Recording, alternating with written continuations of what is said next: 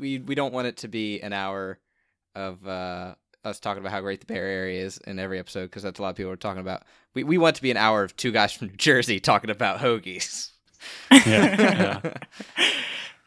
yeah, two, two hours. You know what I could go for Yeah. right now? A Tony Luke's cheesesteak. We can we can do two hours about how much better the Eagles are than the Patriots and how our owner doesn't get caught in prostitution rings. He doesn't. 'Cause that's- I like that's that you the said new doesn't standard get now. caught. yeah, not I'm not like I can't speak as to whether or not Jerry, Jeffrey Lurie partakes in pros- prostitution rings. He just doesn't get caught and end up on the front page of the New York Times.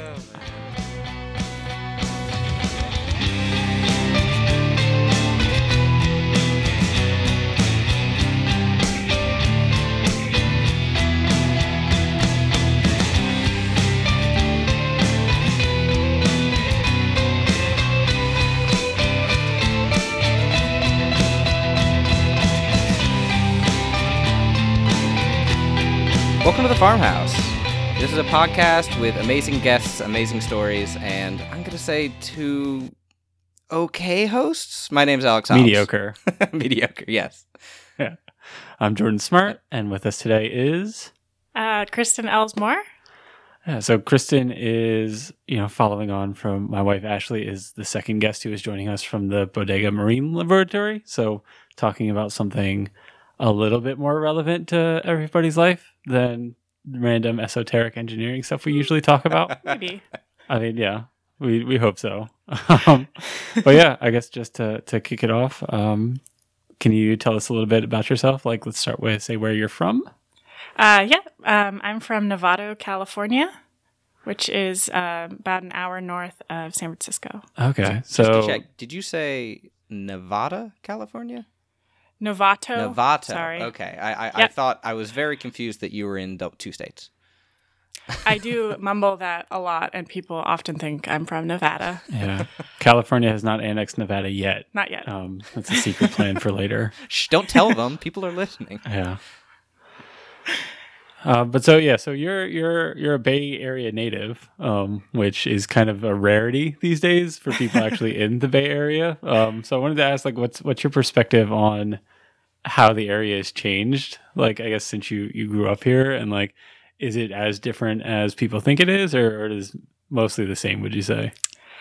Uh, I'd say it's a little bit hard hard to answer that because as a child, your world is small, uh, and so everything. Well, it's it feels can feel really big, but the bubble that you operate in can be quite small. So, uh, I would say it, it definitely feels like it's changed, Mhm. and the density. There's just there are a lot more people around, but and the traffic is is definitely worse but but it's it's really hard to separate that from my childhood life perspective from my adulthood so Is there any like passions that you like carried over from childhood still? I assume you weren't, you know, set out for to be a, a marine ecological researcher from the age of like four.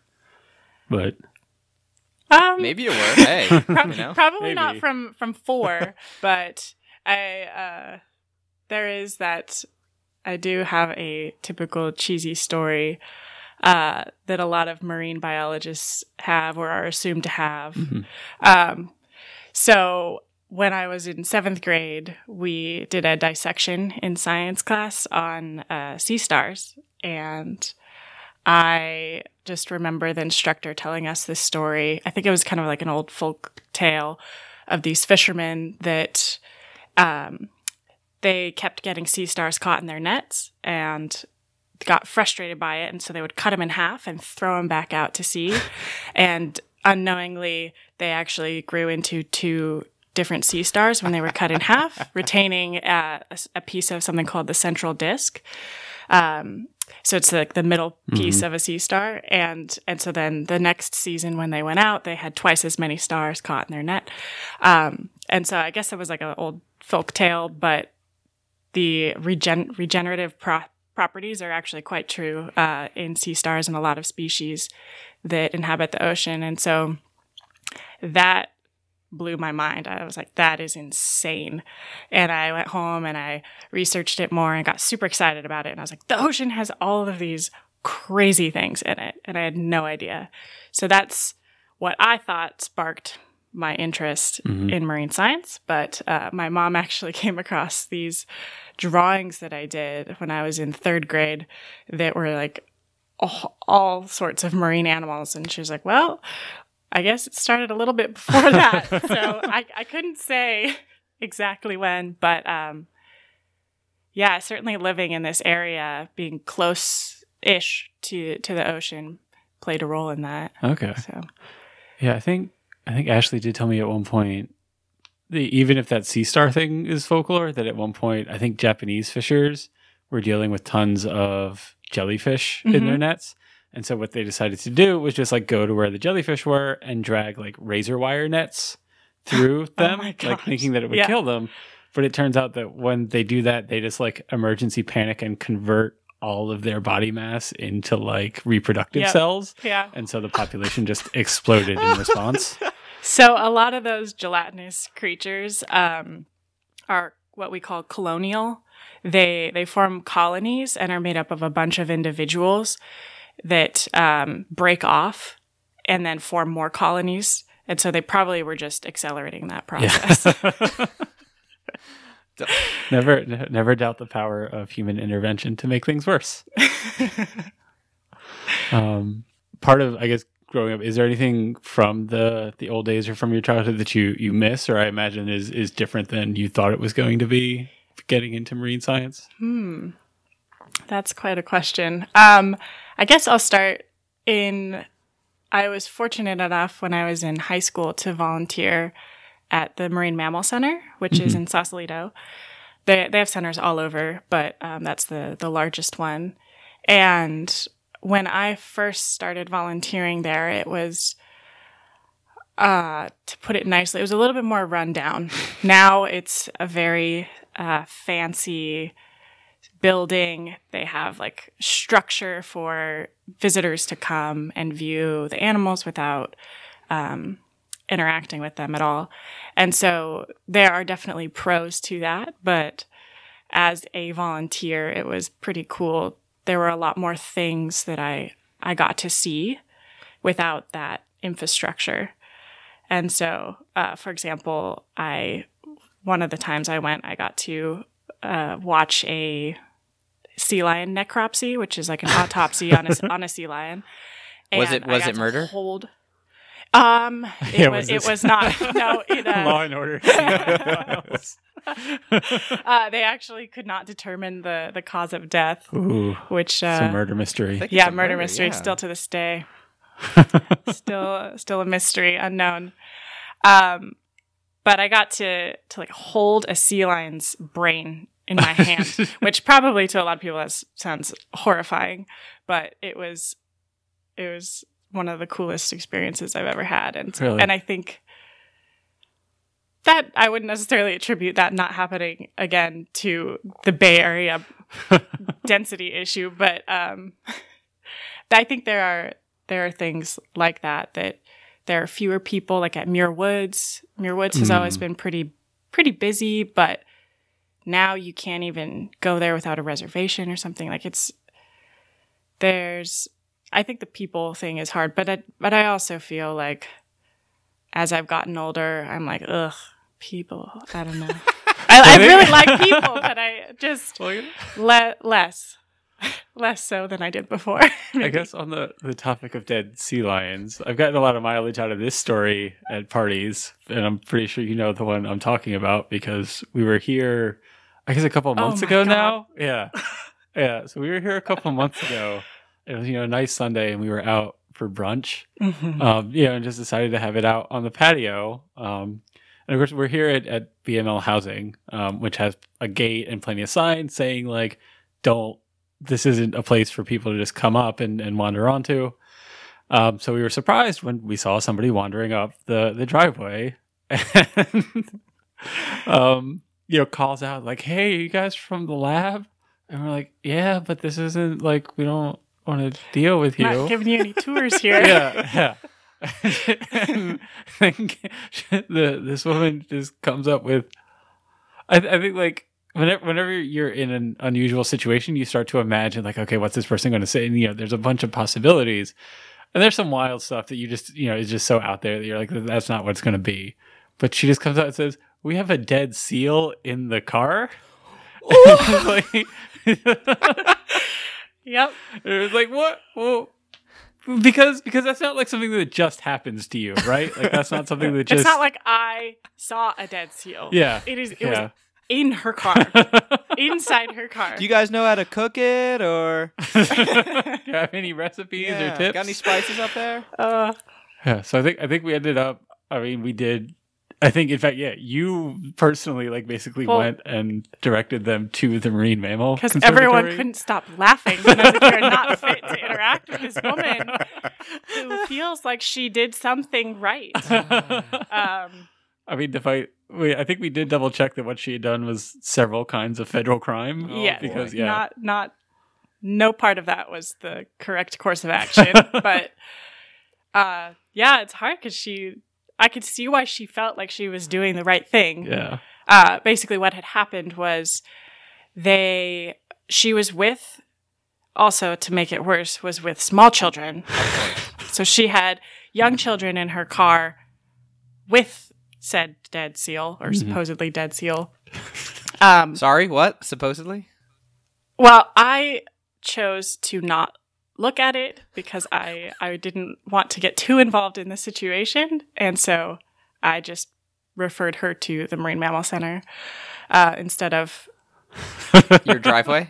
giving yeah yeah just like please exit from our house and take any Uh, cadavers you might have with Go, you. Yes. go, Yeah. go there and call the people who are going to arrest you. yes yeah so she i guess they had they'd come across this seal it was a pup supposedly there's it had to have been a pup because i don't or a, a baby because there's no way sh- she'd be Yeah. able to get an adult in the car by herself um but they it, she said it was dry which I can understand if you think something is supposed to live in the o- it lives in the ocean that it's supposed to be wet all the time, but they are mammals and breathe air and haul out. They they come out onto land, and so it should be dry Yeah. sometimes. And so she she was concerned with it being so dry, and it was not near its mother, which depending on its age, that could be a perfectly appropriate situation for that seal to be in.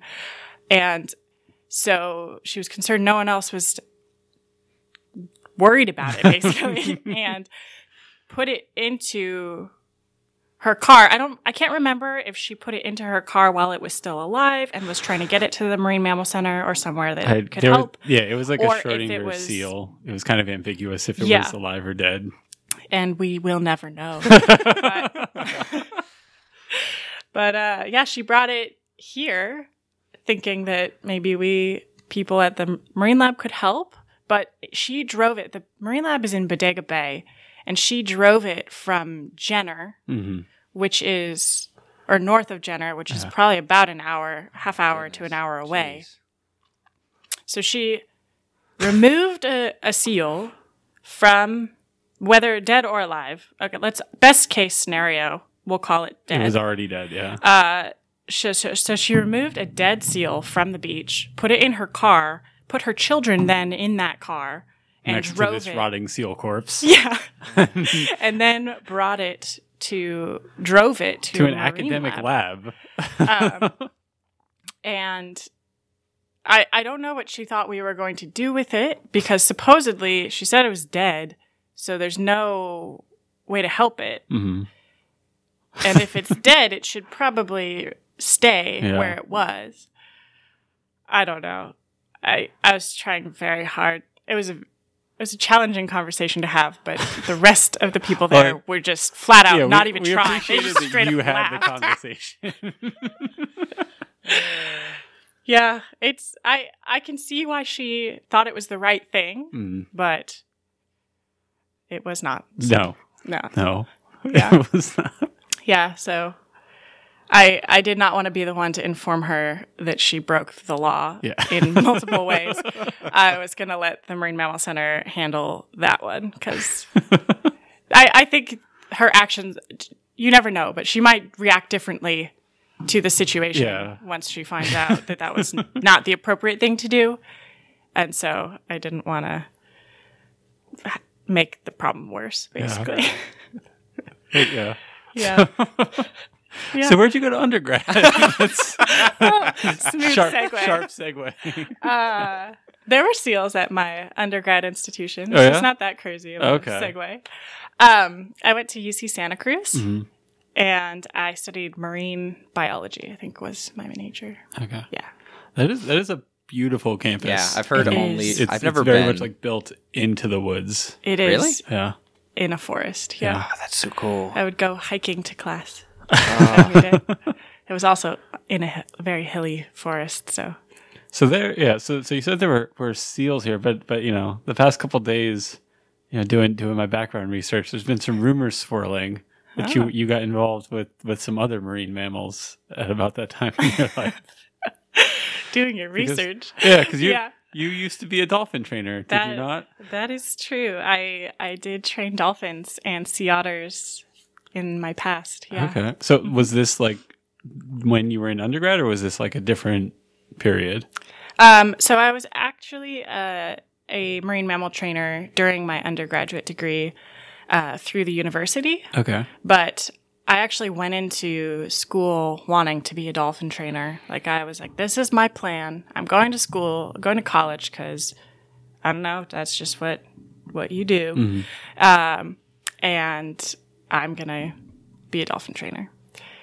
And that definitely changed throughout my graduate degree or undergraduate degree. But um, I, as a freshman, I found out about this lab that does marine mammal physiology work.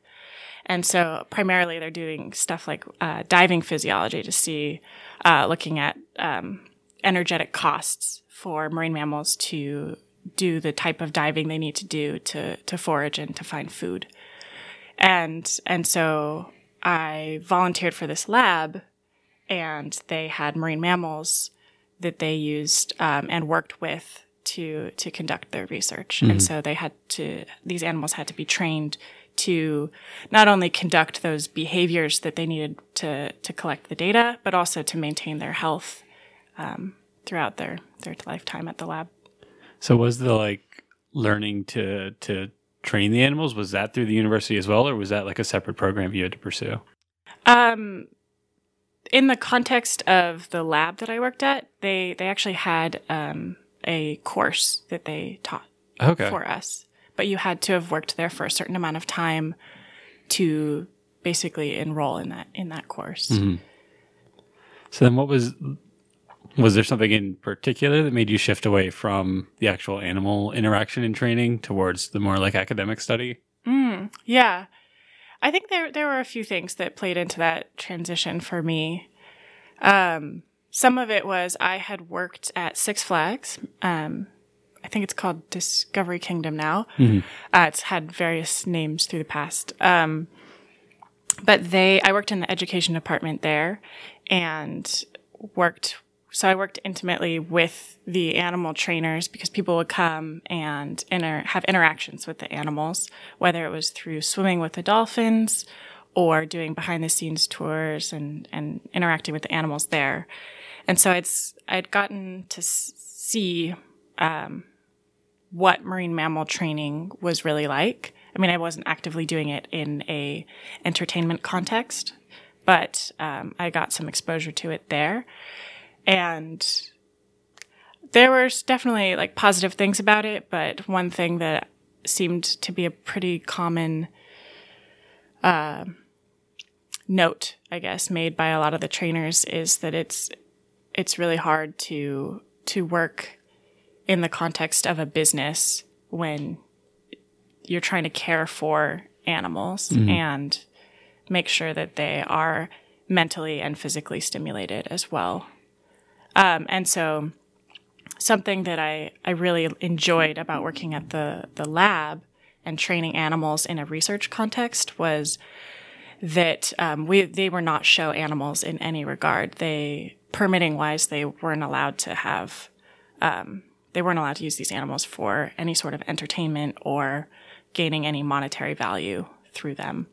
And and so it was actually really a very cool experience to work with the animals to conduct this research. And I liked I liked the research context of it.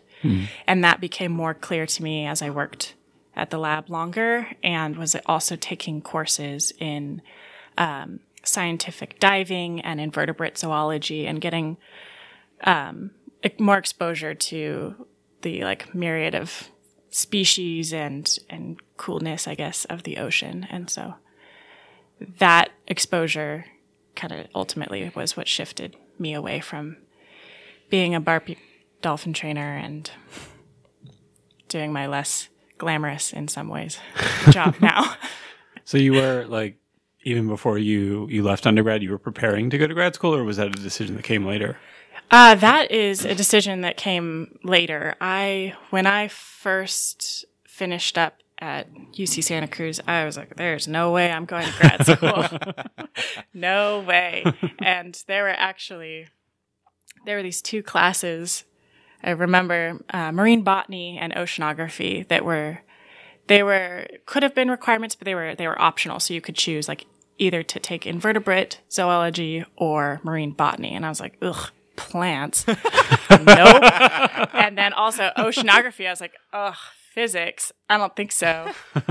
Um, and so I was like, when am I ever going to use that? Turns out my entire PhD for both of those. But uh, yeah, I did not think I was going to grad school at that point. I had really only planned to undergrad.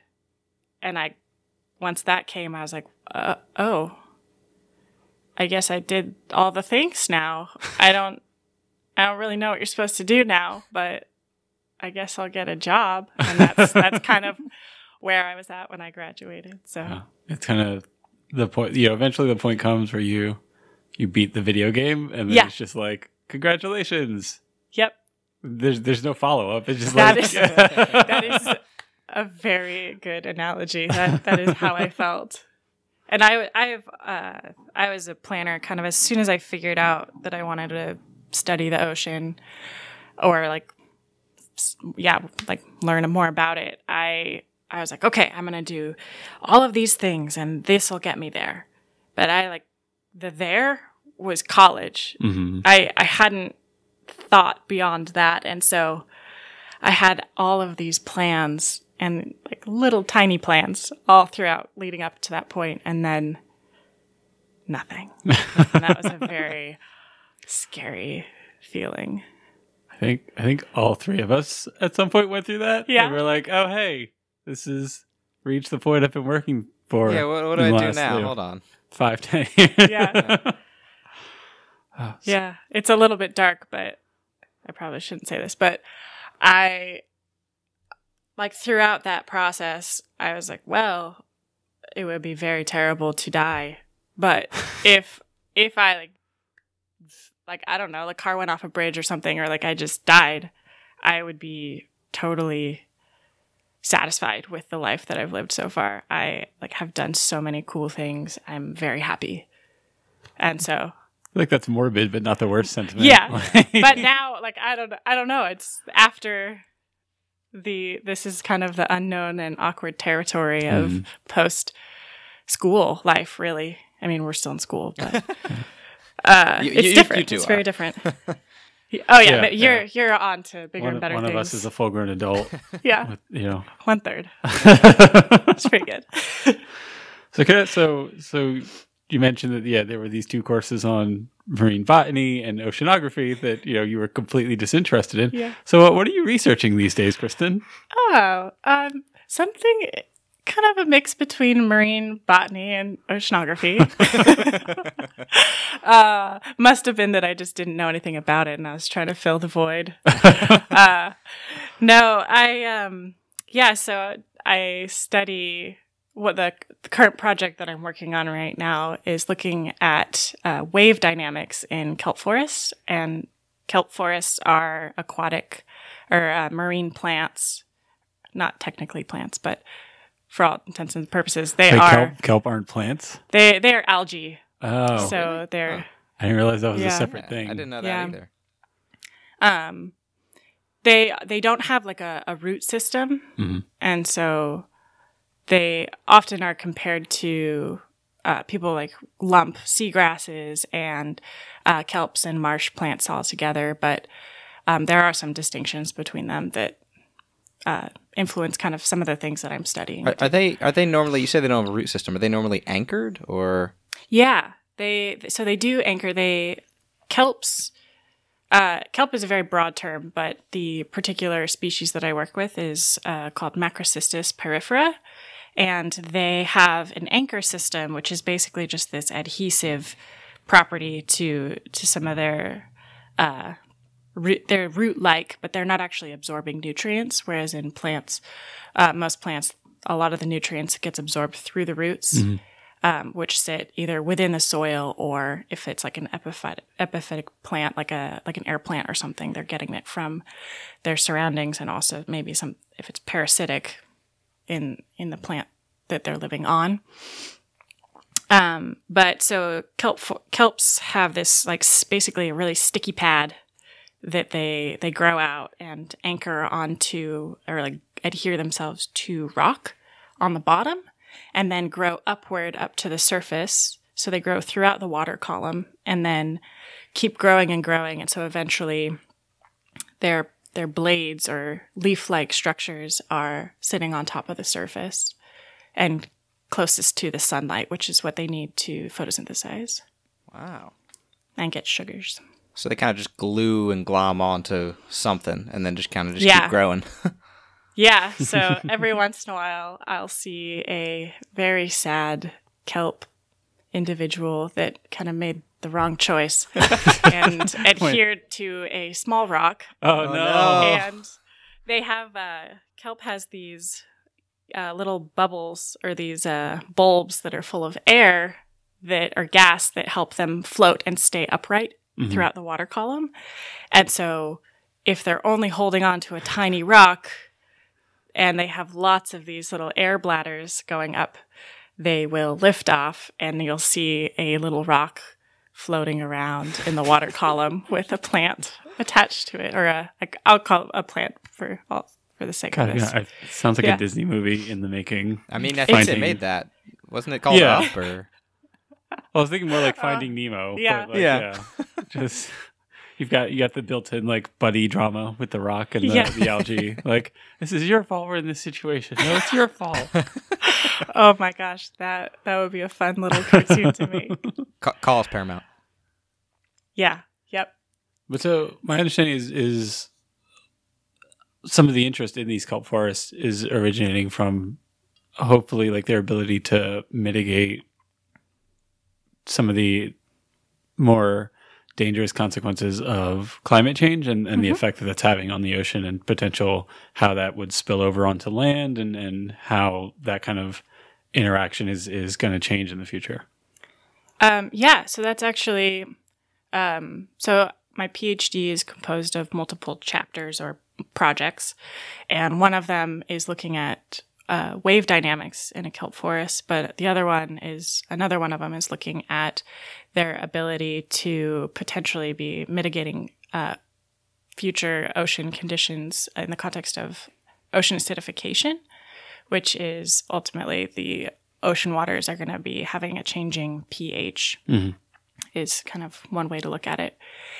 Um, and so, yeah, aquatic vegetation is uh, is thought to have a lot of these potential potentially protective properties. They call it like uh, living shorelines, and they so kelp has been one of the uh, organisms that's been suggested to actually mitigate either sea level rise, some consequences of sea level rise, or ocean acidification uh, due to its like physical structure. So they create a lot of drag in the water column. So as water moves through it, um, the water can slow down, and that has been shown in that kelp forests can actually slow currents which um, are just a unidirectional flow, either along shore or across, like perpendicular or parallel to shore.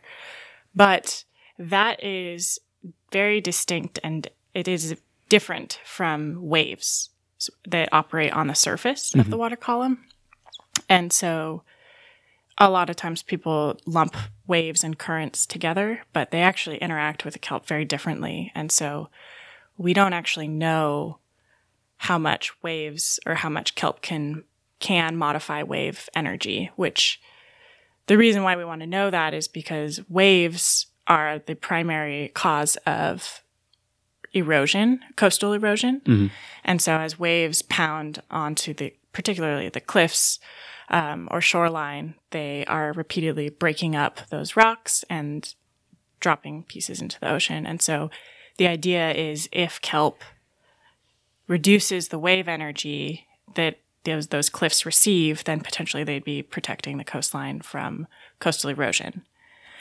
Um, however, we don't actually know if kelp can can do this, and so we don't.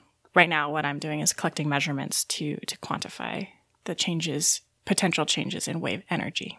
Okay. So so that's because I guess Is that, uh, if, if I may, is that uh, usually largely field work or is that lab work? Or uh, uh, I mean, I don't know if you can answer that. Uh, if if you are trying to, I know with lots of research papers, you don't want things to get out prior to things being published. Uh, but I was just kind of curious if, if you're examining uh, actual specimens in in the world, or, or uh, I was a little bit curious about that. Um, yeah, so actually, a lot of the work that's been done on this, um, in specifically with kelp, has been through modeling, mathematical Oh, modeling, and lab scaled, uh, like scaled down studies in labs in flumes. Um, Flumes. uh, flume is is just like a very large tank uh, that has water flowing through it. Okay. So it, you can simulate um, currents and waves in a flume because it's yeah you can you can modify the the hydrodynamics Uh, more con- in a more controlled context. invented i think they were invented by by dr seuss that, that doctor in particular came up with flumes. i can't remember exactly but I probably should know that, but I do not. I do not know the history of of flumes as I should. it's fine Alex, you have a degree in mechanical engineering, and you're asking questions about water too. Like i'm just making a dr think- seuss joke because it's a silly name i don't know what the you're just is putting the the Rutgers Department of Mechanical Engineering on blast for complete failure to to give us, I guess, a vocab lesson on. So if if you do it with air, it's a wind tunnel. If you do it with water, it's a flume. yeah no Yeah. literally yeah correct Yeah. i was never told that well now you know yeah so um so a lot of the studies a lot of the information we have on kelp's ability to modify waves has been done in these laboratory settings a- and also scaled down. So kelp forests can be massive. You're not going to be able to to reproduce that in a lab at at the scale that it actually exists in the ocean. And so they've used scaled down versions of kelp forests. Um, in addition, there have been a, a handful of studies in the field, but there have been limitations due to um, people's uh, so the inability to remove kelp from a system. It's it's a, a very valued uh, member of the, the nearshore environment, and so uh, you're not going to really get much in the way of permission to cut it down. Just to, To- do some, just to get some experimental controls. And be like, hey, we want to see if getting rid of this kelp makes your coast erode faster. Let's just get rid of it and see. which of those parts do you like more yeah. so, um, so a lot of the work that has been done has been done in the lab, and I am solely working in the field, and the the advantage of the particular system that I'm working in is I'm collaborating with a nonprofit that is conducting kelp forest restoration. Uh, and so they are actually um, restoring kelp forests. So, in a habitat that has no kelp, over time, through their restoration process, kelp is growing in And so I can measure the wave dynamics in a single location through time uh, and throughout that kelp growth and look and see how the wave conditions are changing as a as a consequence of the kelp being there. Cool. yeah. so mostly field work, lots of diving and counting. We call they're called stipes. Those are basically like the stems of the the plant mm-hmm. of the kelp.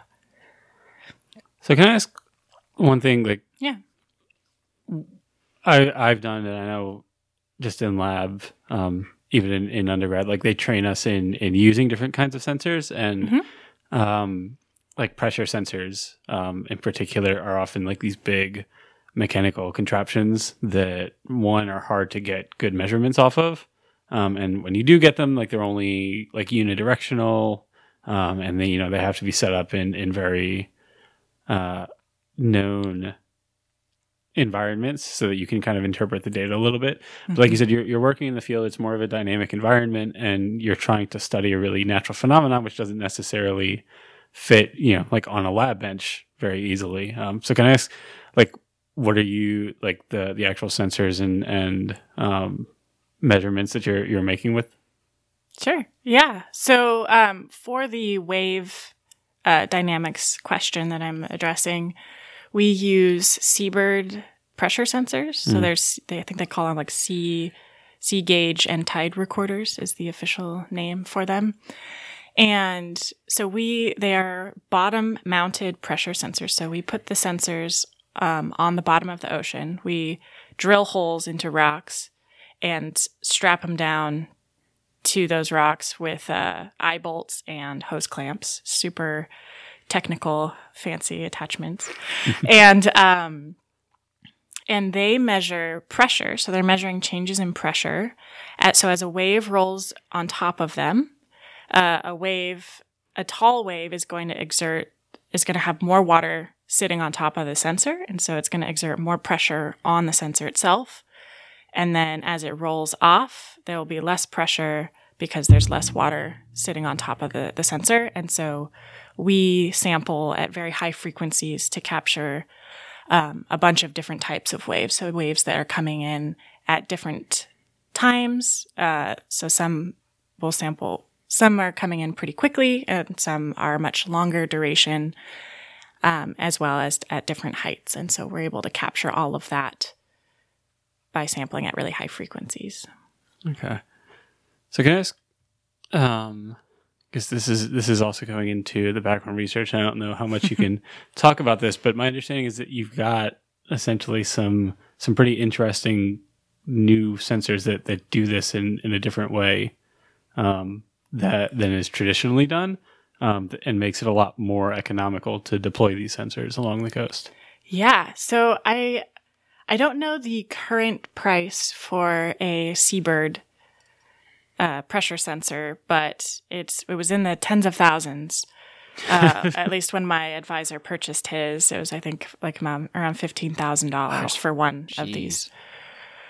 Yeah, big big money for a lowly grad student. yeah. So kind of scary to put something that that expensive into the ocean and hope that you can get it back out. But um yeah, so I've actually been using some pressure sensors that were they're more of a do it yourself. You could build it if you had a toaster oven kind of a kind of a thing and they're called open wave height loggers or OWLs is what the designer calls them.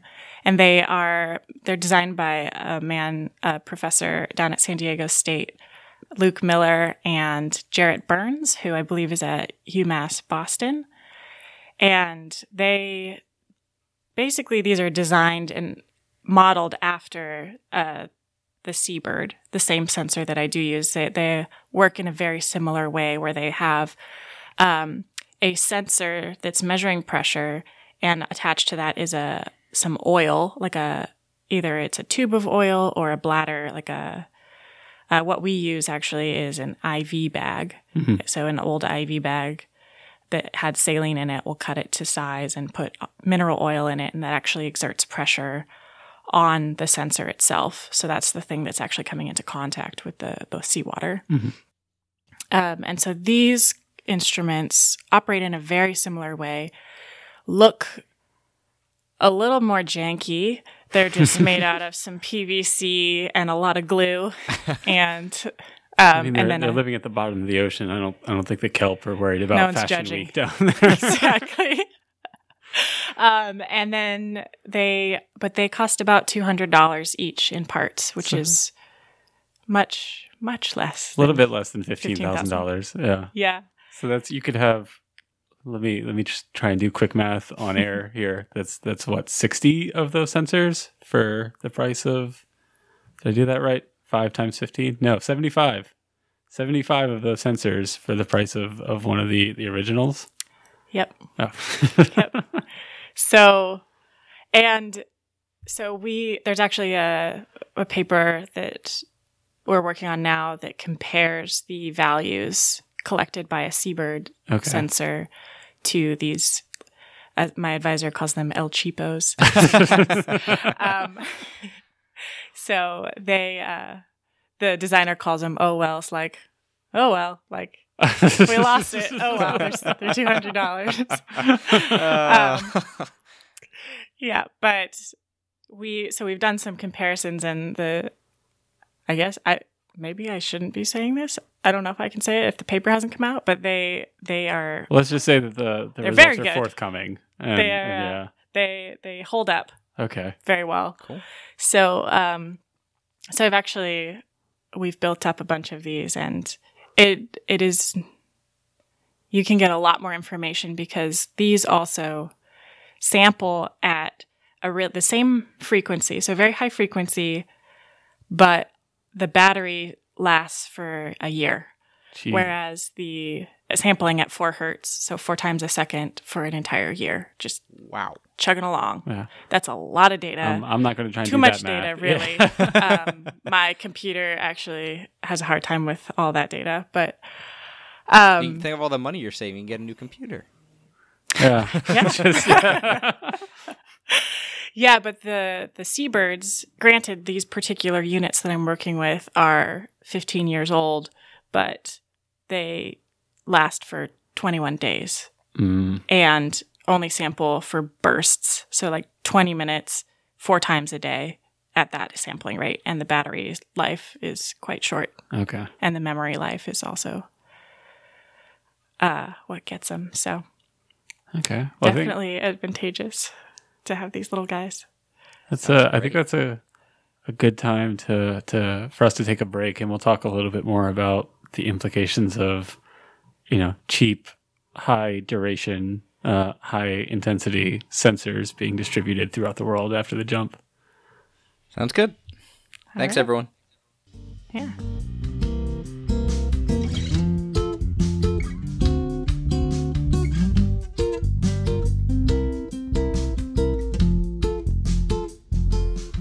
Hello, everyone. Thank you so much for joining us today. My name's Alex Hobbs, and I am going to say some words to you real quick.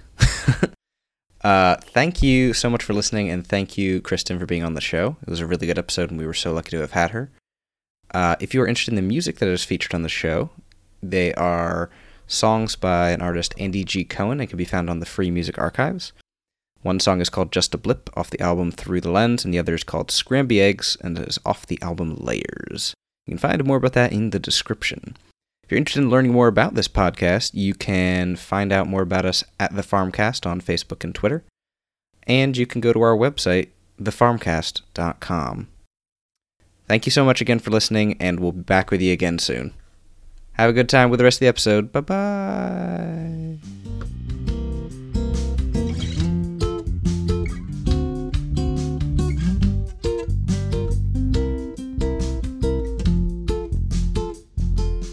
And we're back. And uh, I guess picking up where we, we left off, um, part of what you've been doing in your research is taking what historically have been very expensive and complicated and, and limited sensors and turning them into you know high duration, cheap, almost disposable um, sensors that can be deployed everywhere. And and you know now we're starting to hear about things like the Internet of Things, which, as far as I can tell, is, is mostly just driven by putting sensors in your fridge and your toaster and you know your factory line, and that that's supposed to make the future a whole lot better, in quotes.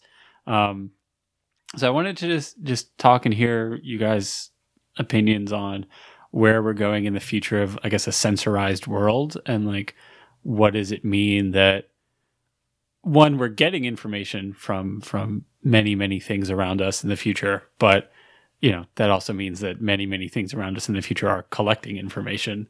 And and what are kind of maybe some of the good things and some of the bad things and maybe some of the surprising things you're you're looking to to see in the next 20 to 30 years.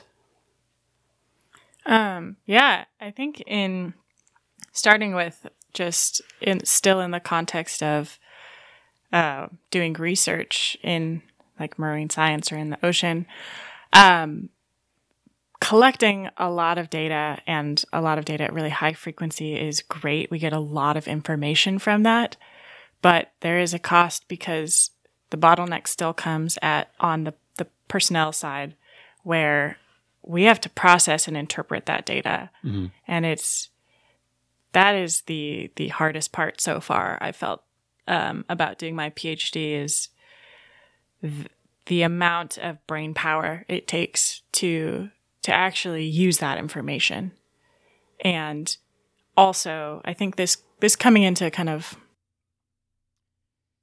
what to do with a ton of data on like a broader scale is it's really important to understand the context in which that information was gathered mm-hmm. and you can find patterns all over the place, but are they true and are they uh, informed patterns? That is that is something that you cannot get from just a, a big data set in isolation. And so I think that is going to be a challenge moving forward is is maintaining that context with all of this big data. Big data. Yeah, I think that's yeah. well, I think that's. I mean, yeah, you, like you're right that that processing it is the hard thing, and I think that's a lot of what you know, what, yeah, like big data as a as a buzzword is not so much that oh, you know, th- this data hasn't been there before, right? Like obviously things yeah. have been going going on, and, and you know, like we're looking at medicine and business and things like that, and it's not that you know we not that we weren't measuring like people's cholesterol and things, but you know, either we didn't think to store it or we didn't have the computational power to to do anything with it. Mm-hmm. Um, and so, kind of the revolution here is that we've learned to automate a lot of data processing. But yeah, like a lot of that, you, the way you do that is just strip it down to the bare essentials, and you know, turn X information input into Y predictive output, um, and that is easier when you don't have to account for context and therefore yeah. the the business decision is off. Okay just strip the context out of it and deal with the barest minimum of the data set that you can get your hands on. Yeah and i think uh you know you i i kind of somewhat disagree with with what you're saying i get what you're saying with we we had data before but also in, in many situations and especially um like with with the new Kristen's new sort of underwater measurements, you know, that is more data, and and there is mm-hmm. more more access to that data. But even in other things, uh, I think we are we were talking about this the other day, Jordan, with the um, uh, cheaper cheaper centrifuges for for uh, blood, I believe it was. Yeah, that was not so, not so much a well, not so much a, a sensorized example there, but yeah, just just dispersion of methods and technology and and just things happening, often either off the grid or in a, in a way that isn't easily captured or monitored. Yeah, and and so, but you also get access to that to things like that on a cheaper scale to people who couldn't get access to that data mm-hmm. before. Mm-hmm. Um, yeah, I think that's definitely the one of the biggest pros is accessibility, and going back to the the wave the wave data people have used wave exposure where they just look at a coastline and they're like, that's got a lot of, wa-. I mean, it's a little bit more robust than just, there's a lot of waves there. Um, but that is particularly in marine ecology, that is that's a very important factor, environmental factor, is uh, just wave exposure or uh, hydrodynamic intensity. It's like a very you either have very dynamic uh, environment, which can be really challenging to live in, and so people want to measure this. They want to know uh, what the context that their organisms and their habitats are are in when they're measuring and conducting experiments. And so, a lot of times they have to use really drastically different habitats to get at that. Okay, this wave, this the wave dynamics in this place are extremely different from the place over here that I'm comparing it to. Whereas, like, if you have these sensors that are a couple hundred dollars, they're more accessible, they're pretty straightforward to use, and they just take some PVC and some glue in a toaster oven, um, that they can capture, they can actually have true measurements for these things. And that's, that is definitely like they're pretty, they're small too, and they're, you can put them anywhere and you could get directionality from them if you have more of them, as opposed to just big wave, little wave, fast wave, slow wave.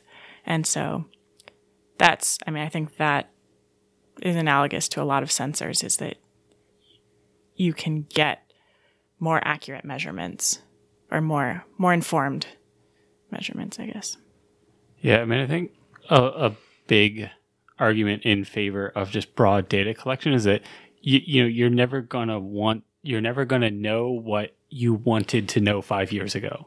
Unfortunately, right? no. Yeah. yeah. Like you, like you can't. I think, um, yeah, right after 9 11, um, there were some researchers who were studying like the formation of like flashbulb memories, right? And you know, in the midst of all that chaos, they realized like that like this is right now. We need to start doing surveys and like gather up like people's impress, you know, write down where people were, what they were doing, um, and then 10 years later, I think they went back and asked people again, like, where were you and what were you doing when 9 11 happened? And the answers were completely different, right? And so they, they knew that they had now strong evidence, you know, of the way memories form and things like that. But you can't like you can't in 10 years later go back and say like, "Oh man, it would have been great if we had written down like what everyone was doing right after 9/11 so that we could compare memories to what actually happened." And so like in in a way this kind of like indiscriminate like data collection enables you like it essentially creates a perfect memory record so that if we want to go back and look at you know the history of any system like whether that's a social system whether that's a physical or a biological or ecological system just having sensors out there lets you you know rather than have a guess or anecdote lets you have just hard evidence about what's going on as it's going on yeah there's actually just yesterday i came across this um, professor who is using she used World War One maps of kelp, actually, wow. uh, by done by I think the Navy uh, or the government, some mm. branch of the government. Um, she's using those maps to to look at relationships uh, uh in kelp through time, and uh, it was it's pretty crazy. It's not sensor stuff, but um, but just yeah, like you're saying, you never know what you're gonna what you're gonna use that data for down the road, and yeah. so it's yeah, it's it's hard though because like when I'm designing an experiment and I want to put sensors out, my advisor's first thing is, okay, tell me exactly what that's going to give you. Tell me yeah. what you're going to do with that data, and that's a lot of that comes from the inherent risk of putting expensive things in the ocean and the ocean's just it's always a risk that the ocean's just going to eat it. it. It doesn't care. yeah. That cost you a lot of it's money. Like, uh, I'm going to move that over here. I'm going to smash this rock into it, or a seal will come by and flick off a piece of it. It's kind of important. Not sounds, speaking from experience, yeah, but yeah, yeah. You sure? You sure they weren't able to determine the cause of death to that scene? Yeah. weird. It had nothing to do with the ADCPs. nothing to do with that situation. Um. Yeah, I lost my train of thought. But, oh yeah, just that. Um. We right now, I think the main reason why uh, it's like why are you putting that out there? Is because there's a cost to to losing it. But if you have a lot of it, a lot of sensors and they're very cheap, and you can just put them out, that's great. But it it does take processing, and a lot of that can be done on the computer. But uh, the processing can happen, but interpretation of of those results, I think that that's the key piece is is that we we really do need to do that, and it's good to have context for interpreting it appropriately. So an area that, that is very much being revolutionized by um, the like the proliferation of cheap satellites, right? I mean, relatively cheap compared to you know a ten million dollar unit cost.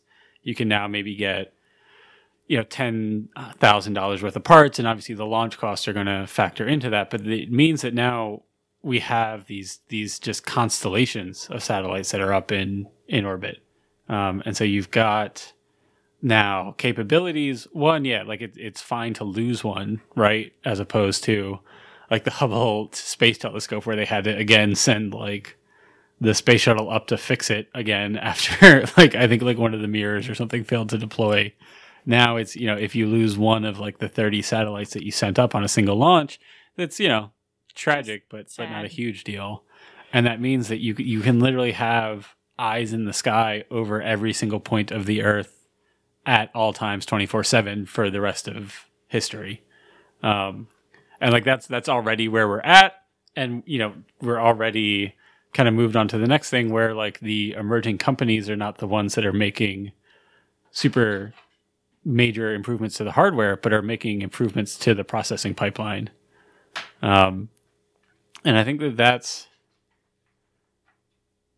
I, th- this is, I think, where we start to hit kind of the flip side of, of the concern because then not only like, are you, you know, are you processing it and maintaining the context? Like, who has access to that information? And, you know, do you have an expectation of privacy relative to a satellite that somebody put up above, you know, not necessarily above your house, but now has vision down onto your entire commute and just how you spend your time throughout the day if they really wanted to. Yeah, that's it is concerning. I mean, it's it's I I think a lot of people, myself included, just try not to think about it. uh, I think it's kind of human nature. I mean, you were saying how everything's recorded now, and my only thought when we were discussing that was was well, I mean, not my only thought. One of my thoughts was that uh, it's so strange because humans are made to forget. We we are programmed to not remember everything. And it is interesting to look at the, the, the way that has worked with, with as you were talking about the 9/11 stuff and, and how people remember things because we're not meant to remember everything. Yeah, I I also our our bodies block stuff out on purpose, so it's I mean with like pain too. Like think going back to pain, so I don't know. I think it's I think it's it it's just an, an accepted one of those kind of accepted underpinnings of society that not there's not a, you know when you're a kid and, and a, a teacher yells at you that like this is going on your permanent record like that's terrifying and you know you only relax when you grow up and find out that that's not a thing um, but increasingly it looks like maybe that is a thing and maybe like you know, Yeah. pe- like certainly we've seen people getting in trouble for things that they put on Twitter or Facebook 10, 15, 20 years ago. And people kind of do have a permanent record now because recording everything you say and keeping it in perpetuity is is cheap now. Um and that that's kind of also concerning because Well, some of my ignorance is going to bleed through here, but are there aren't there laws on recording, like recording people's voices, like recording it and then using it against them, like in court or something, like for an investigation? So in in the U.S., I think that varies state by state. Okay. Like different state, like I think I might be wrong on this, but well, so some states are two party consent states in the sense that anybody and everybody in a recording has to give consent for that to be recorded and especially Okay. for it to be admissible in law. Other states are one party consent states in the sense that as long, you know, if you want to record something, right, like you can record it and you don't need the consent of anybody else that you're recording except for the fact that, you know, it's a recording of you. You can't like say drop a, a camera into somebody's house, right? And nobody who is on the recording has given consent Right. and that's not okay but as long as like you are yourself having your behavior or audio or voice or whatever being recorded you know you can store that and you don't have to inform them that you've recorded it um as long as you aren't actively using it against them no i mean even or using like- it in any. Well, so there's, I mean, like the part of it is is one, right? In in that sense, like, say you you know you were in either an abusive situation or like something unethical was happening at, at your job, right? Mhm. Like you would want to be able to record and document what's going on. Obviously, the people perpetrating, Not the- gonna. yeah, Not are gonna not going like, to "Yeah, consent to that. Yeah Yeah. but you know, you still want people to be able to record that kind of behavior and provide evidence of it in court. yeah. But increasingly, I think like we we we give consent to things without realizing it, right? Right? like- all of the except all. Yeah. I mean, like that that was the whole thing with like with Snapchat when it. I feel like that that's not like its killer feature anymore. But when it first showed up, the point was you sent a snap and then it disappeared Mm-hmm. 30 seconds later and it was gone forever. Right. But like with Twitter and Facebook, you know, when you sign up, like essentially, like what you're signing up for is to have everything that you put onto this platform recorded yeah. forever. Yep. Um, and you know, you, like as humans, yeah, we forget like what somebody said on Twitter last week or last month or, or a year ago, but the internet now has a very long memory, and you know whether you're you're Kevin Hart or James Gunn or you know whoever gets caught up in the latest Twitter scandal. Right, like what you said 10, 15 years ago, like, you know, there's a picture of your face right next to it and it shows up on on you know billboards and talk shows and things like that and so that like we're already seeing kind of what happens when it becomes really cheap to record people's writings and and expressions and keep that data forever like what you know what happens when it starts getting real cheap to record say like obviously like your health information and your um, like your positional information with GPS, right? Like is your is is in the way that you know applying for a home loan, they you know they demand your credit history for a good long time. Is our insurance company is going to be able to demand your health history or like your Fitbit log and show that oh you say you're active, but your Fitbit shows you've only walked two thousand steps every day for the last five years. Yeah, I, I don't know. I mean, I think some companies have actually tried to do things similar to that with insurance. They'll give you insurance, but it's a higher, you know, portion that you have to pay for if you don't meet their requirements for movement and stuff like that. Um, and I don't think they were. Pr- oh, wasn't this one of the things when the teachers, uh, teachers union strike in, in one of the states recently where they got barely a raise that year, and it was completely consumed by essentially the health pre- health insurance premiums that went up, and they, Mhm. they had to pay more money if they didn't do a certain like quantity of exercise, and the quantity of exercise required to meet that requirement was absurd, especially for teachers who are always working. Yes. Yeah. Well, No, they I- have those uh those desks with treadmills now, so Oh yeah, yeah. there you go. That'll, Oh yeah, that'll fix of it. that. Yeah, let a teacher. That's where teachers are at usually. They're just sitting at a desk. Sitting at a desk, Those never fat cat walking around. teachers. Yeah. Uh, yeah, I mean, I I don't want to end on such a negative note. yeah, I feel like it's it's hard to have a single positive like just takeaway. It, like I said, there there are obvious, there are both obvious and non-obvious benefits that come from having a perfect memory of everything that's that's ever happened, right? And that can very much help you accelerate learning, you know, both in terms of research and just you know being able to document like hey yeah this is what happened and then this is what happened you can see how things evolve over time but there are very obvious downsides as well. Yeah. So anyway, I, I do you think that's a good ending point?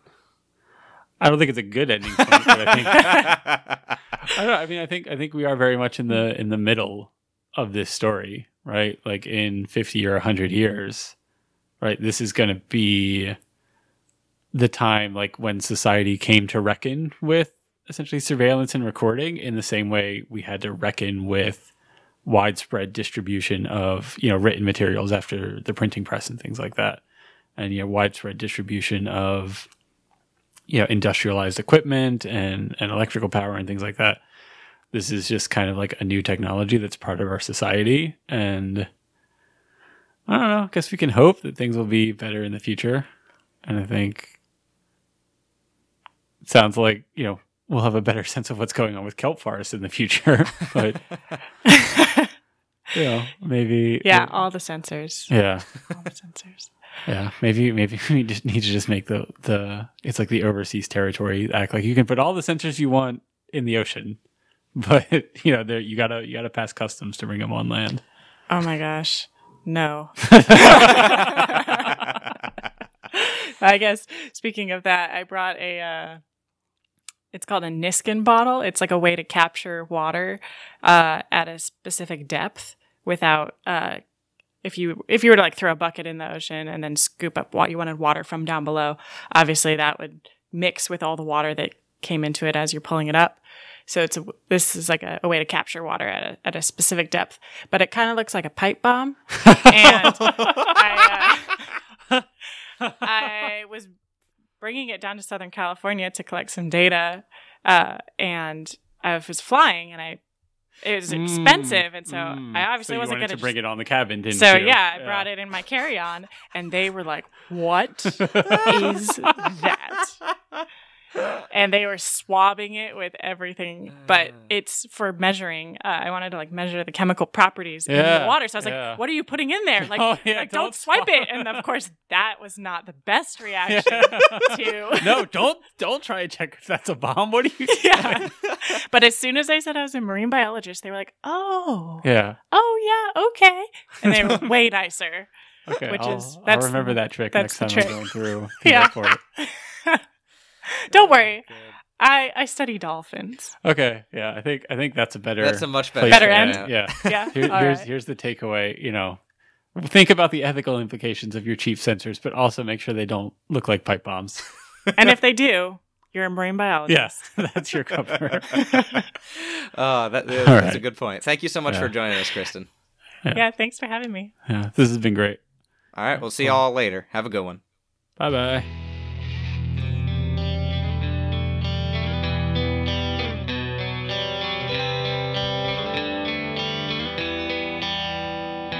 Música